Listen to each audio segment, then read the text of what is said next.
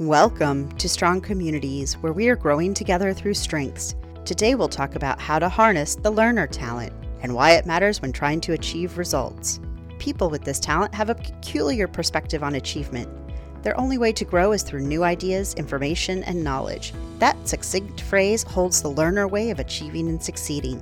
For example, people with this talent cast a wide net in their search for knowledge. They might be learning about marine biology one day and then human psychology the next, and then ancient civilizations the day after. As long as they're learning something, they're content and excited.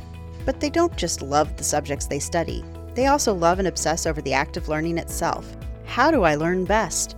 What research method is most efficient? Who has the most accurate information? These are all questions that pop up in a learner's head, and because they ask and answer those questions, they can help others understand their own learning styles too. Once they understand it, they create a simple outline for effective learning. Through their expertise of the learning process, they become the go to people to create study courses, new guidelines, and mentor the younger folks. By pouring what they know about learning into these areas, they create high achievers. And high achievers go on to put the effort the team needs to achieve the goals.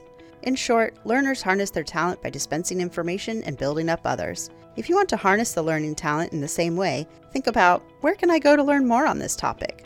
What's the newest and most relevant piece of information I have for this situation? Thanks for listening, and let's keep building those strong communities together.